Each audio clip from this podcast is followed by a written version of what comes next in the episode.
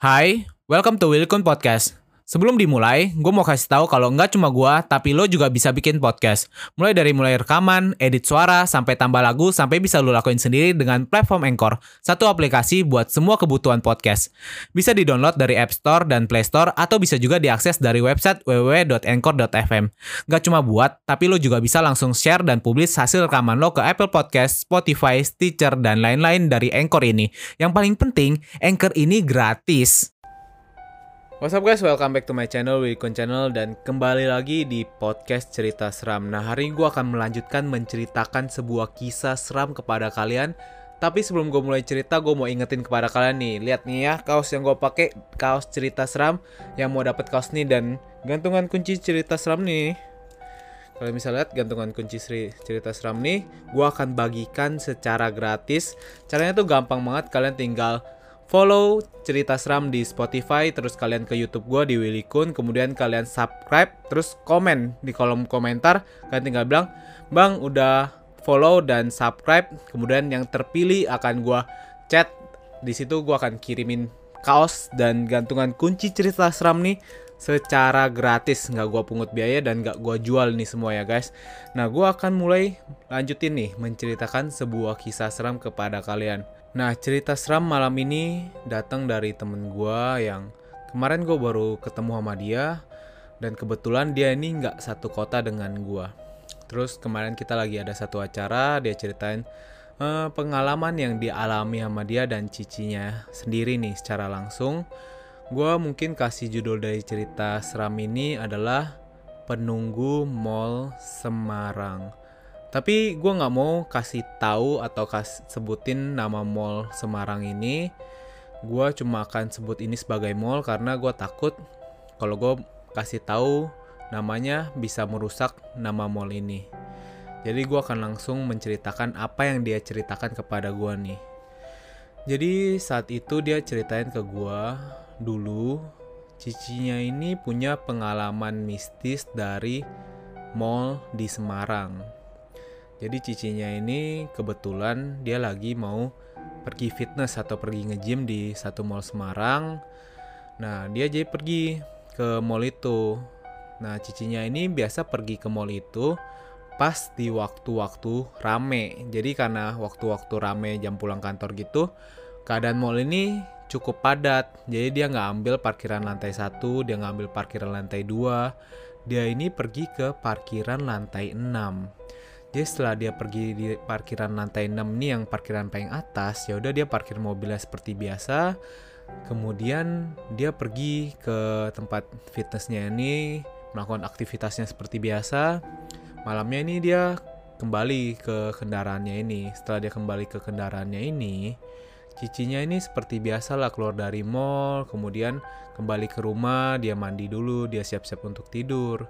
Nah, di tempat cicinya ini tinggal di rumah mereka, dia ini tidur bareng seekor anjing. Ya, seekor anjing ini uh, anjing Shih Tzu katanya seperti itu. Jadi dia tidur bareng anjingnya ini yang biasanya anjingnya ini bisa tidur di kasurnya atau di bawah lantai kamarnya ini. Nah kemudian karena dia udah terbiasa tidur seperti itu, dia tidurlah di malam setelah dia fitness dan pergi dari mall itu ya. Nah setelah dia tidur, tepat jam 3 malam katanya anjing Shih Tzu-nya ini yang biasanya ini tidur juga dia tiba-tiba tuh menggonggong di jam 3 malam dia menggonggong menggonggong gonggong terus karena cicinya ini nggak terbiasa dengan anjingnya yang menggonggong ini ya udah dia mulai diemin anjingnya ini nih kayak shh, shh, shh, shh, shh. Nah kemudian setelah cicinya ini berusaha untuk mendiamkan anjing yang menggonggong jam 3 malam itu Nah, di malam pertama ini anjingnya akhirnya diam. Nah, setelah malam pertama, malam kedua datang nih. Di malam kedua, cicinya juga udah pulang, terus udah siap-siap untuk tidur, dia mulai tidur lagi. Anehnya, di malam kedua ini tepat di jam 3 yang sama itu, lagi-lagi anjingnya ini menggonggong. Oh, oh, oh, oh. Setelah anjingnya ini menggonggong seperti itu ya cicinya ini tersadar lah dia terbangun kemudian kok ini dia gonggongnya jam 3 malam ya? Sama kayak kemarin gitu. Cicinya ini udah punya perasaan yang nggak enak waktu itu tapi dia masih nggak berani mengutarakannya. Jadi dia berusaha untuk diamin lagi anjing sitsunya ini yang gonggong jam 3 malam. Dia shh, shh, shh. kemudian anjingnya itu lagi-lagi terdiam tapi setelah dia berusaha untuk tidur dan menutup matanya cicinya ini tiba-tiba merasa ada goyangan gitu di kakinya tepatnya kayak di lututnya gitu katanya sekitar lutut. Dia ada kayak goyangan. Nah dia pikir anjing yang tadi ngegonggong itu tidur di atas lututnya. Jadi dia berusaha untuk kayak ngebuang gitu loh ngebuang anjingnya ke bawah biar nggak ngegoyangin lututnya. Setelah dia coba untuk membuang ke arah lututnya ini loh tiba-tiba kok nggak ada apa-apa di lututnya Terus cicinya ngelihat ke arah bawah, dia ngelihat anjing sitsunya itu lagi tiduran di bawah lantai. Dia langsung kayak siapa nih? Gitu yang tadi ngegoyangin. Dia udah punya perasaan yang gak enak tapi dia coba untuk mutusin nenangin dirinya. Kemudian cicinya ini tertidur lah. Kemudian datang lagi di malam yang ketiga. Lagi-lagi hal anehnya di malam ketiga ini anjing Shih dari cicinya ini ngegonggong lagi gitu. Pas tepat di jam 3 malam anjingnya ini ngegonggong di satu sudut ruangan tuh. Wow wow wow wow wow kemudian karena cicinya udah punya perasaan nggak enak dia nggak coba untuk mendiamkan anjingnya nah setelah dia coba tutup mata nggak mau ngehirauin anjing yang ngegonggong di satu sudut itu tiba-tiba sontak dia merasakan satu goyangan lagi di lutut yang pernah dipegang atau pernah digoyangin sama sosok yang dia nggak lihat itu. Nah setelah dia ngerasain bener-bener ngerasain pas dia sadar ada satu goyangan itu, Cici dari temen gue ini dia terbangun dengan kagetnya dia merasakan kalau udah nih positif nih kalau ini nih gangguan dari makhluk gaib. Nah setelah Cici yang ngerasa terkaget dengan goyangan itu dia buru-buru untuk keluar dari kamarnya dia buka pintunya terus dia langsung buka pintu kamar adiknya yang yaitu temen gue ini sendiri kemudian dia ini bilang ke temen gue dek itu ada yang gangguin aku loh nah di situ temen gue ini ngerasa kalau cicinya ini siapa nih yang gangguin malam-malam jangan-jangan maling nih What's up guys? Sebelum kita lanjut, kenalan dulu yuk sama temen gue, namanya Anchor. Anchor ini adalah all-in-one podcast editing platform yang membuat gue lebih mudah untuk rekaman, edit suara, tambah lagu, dan segala hal dalam pembuatan podcast yang sedang lo dengerin kali ini. Anchor juga bisa jadi temen lo juga loh. Cara tinggal download dari App Store atau Play Store, atau juga bisa diakses di www.anchor.fm. Jadi download Anchor sekarang ya. Nah dia nanya dong ke cicinya, siapa Ci yang gangguin kamu malam-malam gitu dengan paniknya kan? Tapi cicinya ini bilang, itu ada sosok hantu yang ngegangguin aku di kamar. Nah temen gue ini orang yang gak terlalu percaya dengan kalau dunia lain ini bisa ngeganggu secara fisik. Dia percaya kalau hantu itu memang ada, tapi nggak punya kemampuan sampai bisa ngeganggu secara fisik seperti itu. Jadi dia bilang, ah, Ci, malam-malam gini ngigo aja gitu. Jadi dia nganggep kalau cicinya ini lagi bohong ke dia terus dia juga bilang ya udah udah sih jangan panik panik-panik atau berisik tengah malam kayak gini udah lanjutin tidur aja gitu. Akhirnya cicinya ini kayak ngalah dengan adiknya teman gue ini terus dia bilang ya udah aku balik lagi ke kamar ya. Dia dengan perasaan yang cukup was-was sebenarnya cicinya ini kembali ke kamar dan akhirnya tidur lagi. Kemudian balik lagi di malam keempat lagi-lagi uh, gangguan yang sama persis di jam 3 malam itu datang lagi. Anjing sitsunya itu gonggong kemudian lagi-lagi kakaknya ini dipegang di lututnya ini digoyangin selimutnya. Kemudian dia merasakan terus dia bilang kalau ke adiknya itu beneran aku digangguin gitu. Jadi karena akhirnya temen gue ini ngerasa cicinya ini nggak berbohong, dia nih seperti kayak menantang sebenarnya. Tapi dia bilang ke cicinya, ih sosok siapa sih yang gangguin kamu mulu gitu Ci? Dia bilang kan. Kemudian abis dia kesel kayak gitu, dia bilang ya udah besok aku tidur di situ gitu. Jadi di malam kelima ini temen gue ini tidur di kamar cicinya bareng cicinya terus dia bilang nih ya aku nih temenin kamu nih malam ini di sini Ci kita lihat nih ada sosok yang gangguin kamu beneran apa enggak gitu. Terus dia kayak uh, bilang kayak gini di mana sih sosoknya itu? gitu kan sambil kayak ngelihat ke semua sudut ruangan gitu. Tapi di situ dia ngerasain hal yang aneh gitu. Dia ngerasain ketika dia buang tangannya dari sudut uh, luar ruangan sampai satu sudut ruangan di kamar cicinya ini dia ngerasain ada hawa dingin gitu sampai bulu kuduknya ini merinding. Kemudian setelah lewat dia ngerasain hawanya biasa lagi. Jadi di kamar cicinya ini emang ada AC tapi AC-nya ini nggak memberikan sampai suasana yang bulu kuduknya bisa merinding gitu. Karena dia nggak yakin nih temen gue sekali lagi dia ngebuang tangannya dari sisi dalam sekarang ke arah sisi luar. Kemudian setelah dia ngelewatin sisi yang sama ini dia lagi-lagi ngerasain ada hawa dingin sampai bulu kuduknya ini merinding. Tapi karena dia bilang oh men ini beneran nih kayak cici gue digangguin sama sosok hantu. Tapi karena dia malu ngakuin itu di depan cicinya dia kayak sok berani nih dia masih nggak bilang kalau dia ngerasain hal itu dia malah bilang ke cicinya nih aku tidur ya bareng kamu ya Ci malam ini. Kita lihat sosok itu bakal ngeganggu apa enggak dia bilang kayak gitu ke cicinya. Jadi mungkin karena hal itu dia juga akan diganggu gitu. Dia punya feeling seperti itu katanya pas waktu itu. Kemudian pas jam 3 malam ini ya udah dia tidur bareng cicinya nih. Lagi-lagi Shitsunya itu ngegonggong tepat di jam 3 malam. Jadi setelah Shitsunya ini ngegonggong, temen gue ini ngeliat ke arah dari Shitsunya itu ngegonggong yang rupanya di mana Shitsu itu ngegonggong di arah dia nunjuk tadi. Jadi cicinya ini nggak bilang Shitsunya itu ngegonggong ke arah mana. Pas dia nunjuk ini dan sekarang dia lihat anjing Shitsunya ini ngegonggong, itu sudutnya sama. Berarti fix. Dia bilang, sosoknya itu ada di situ tuh.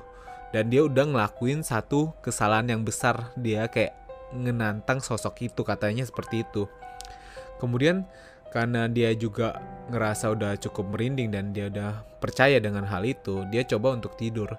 Tapi di situ bukan cicinya yang digoyangin sama sosok di kamarnya ini tapi malam ini dia yang digoyangin oleh sosok itu. Jadi lutut temen gue ini kayak digoyangin gitu. Dan dia benar-benar ngerasain kalau lututnya ini digoyangin sama sosok itu. Jadi fix malam itu dia dan cicinya itu langsung keluar dari kamarnya dan tidur di kamar temen gue nih. Jadi besok paginya itu katanya dia ini ngomong sama orang tuanya nih tepatnya ibunya jadi ibunya ini memang uh, beragama Buddhis lah. Nah, jadi dia ini punya satu kelenteng yang katanya di kelenteng itu punya atau ada anak indigo yang umurnya ini 12 tahun. Jadi ibunya ini minta tolong ke kelenteng yang tempat dia sembayang ini untuk manggil anak indigo itu karena dia bilang kalau anak-anaknya ini lagi diganggu sama sosok gaib nih.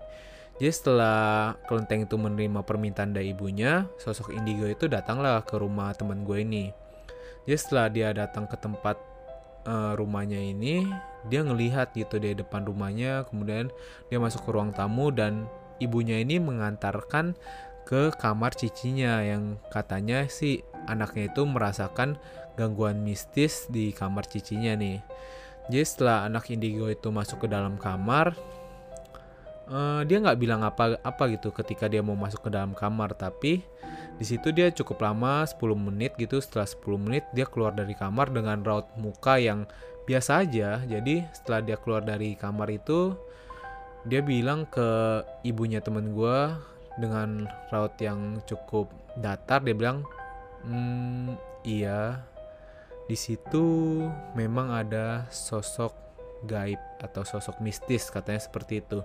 Uh, ada penunggu yang umurnya ini lumayan mirip dengan cicinya temen gue sekitar umur 30 tahun. Kemudian raut mukanya ini memang raut muka yang cukup galak atau uh, antagonis katanya. Jadi mukanya ini eh, nggak uh, bersahabat. Terus punya rambut pendek potongan bob. Kemudian tingginya itu juga cukup mirip dengan cici gue Jadi anak indigo ini menjelaskan kalau sosok gaib ini datang kepada cicinya karena sosok gaib ini merasa kalau cicinya itu bisa membantu dia untuk pergi ke surga. Di situ dia bilang kalau sosok gaib ini ngerasa dia ini udah meninggal. Tapi kenapa nggak dipanggil ke surga gitu atau nggak bisa pergi ke surga?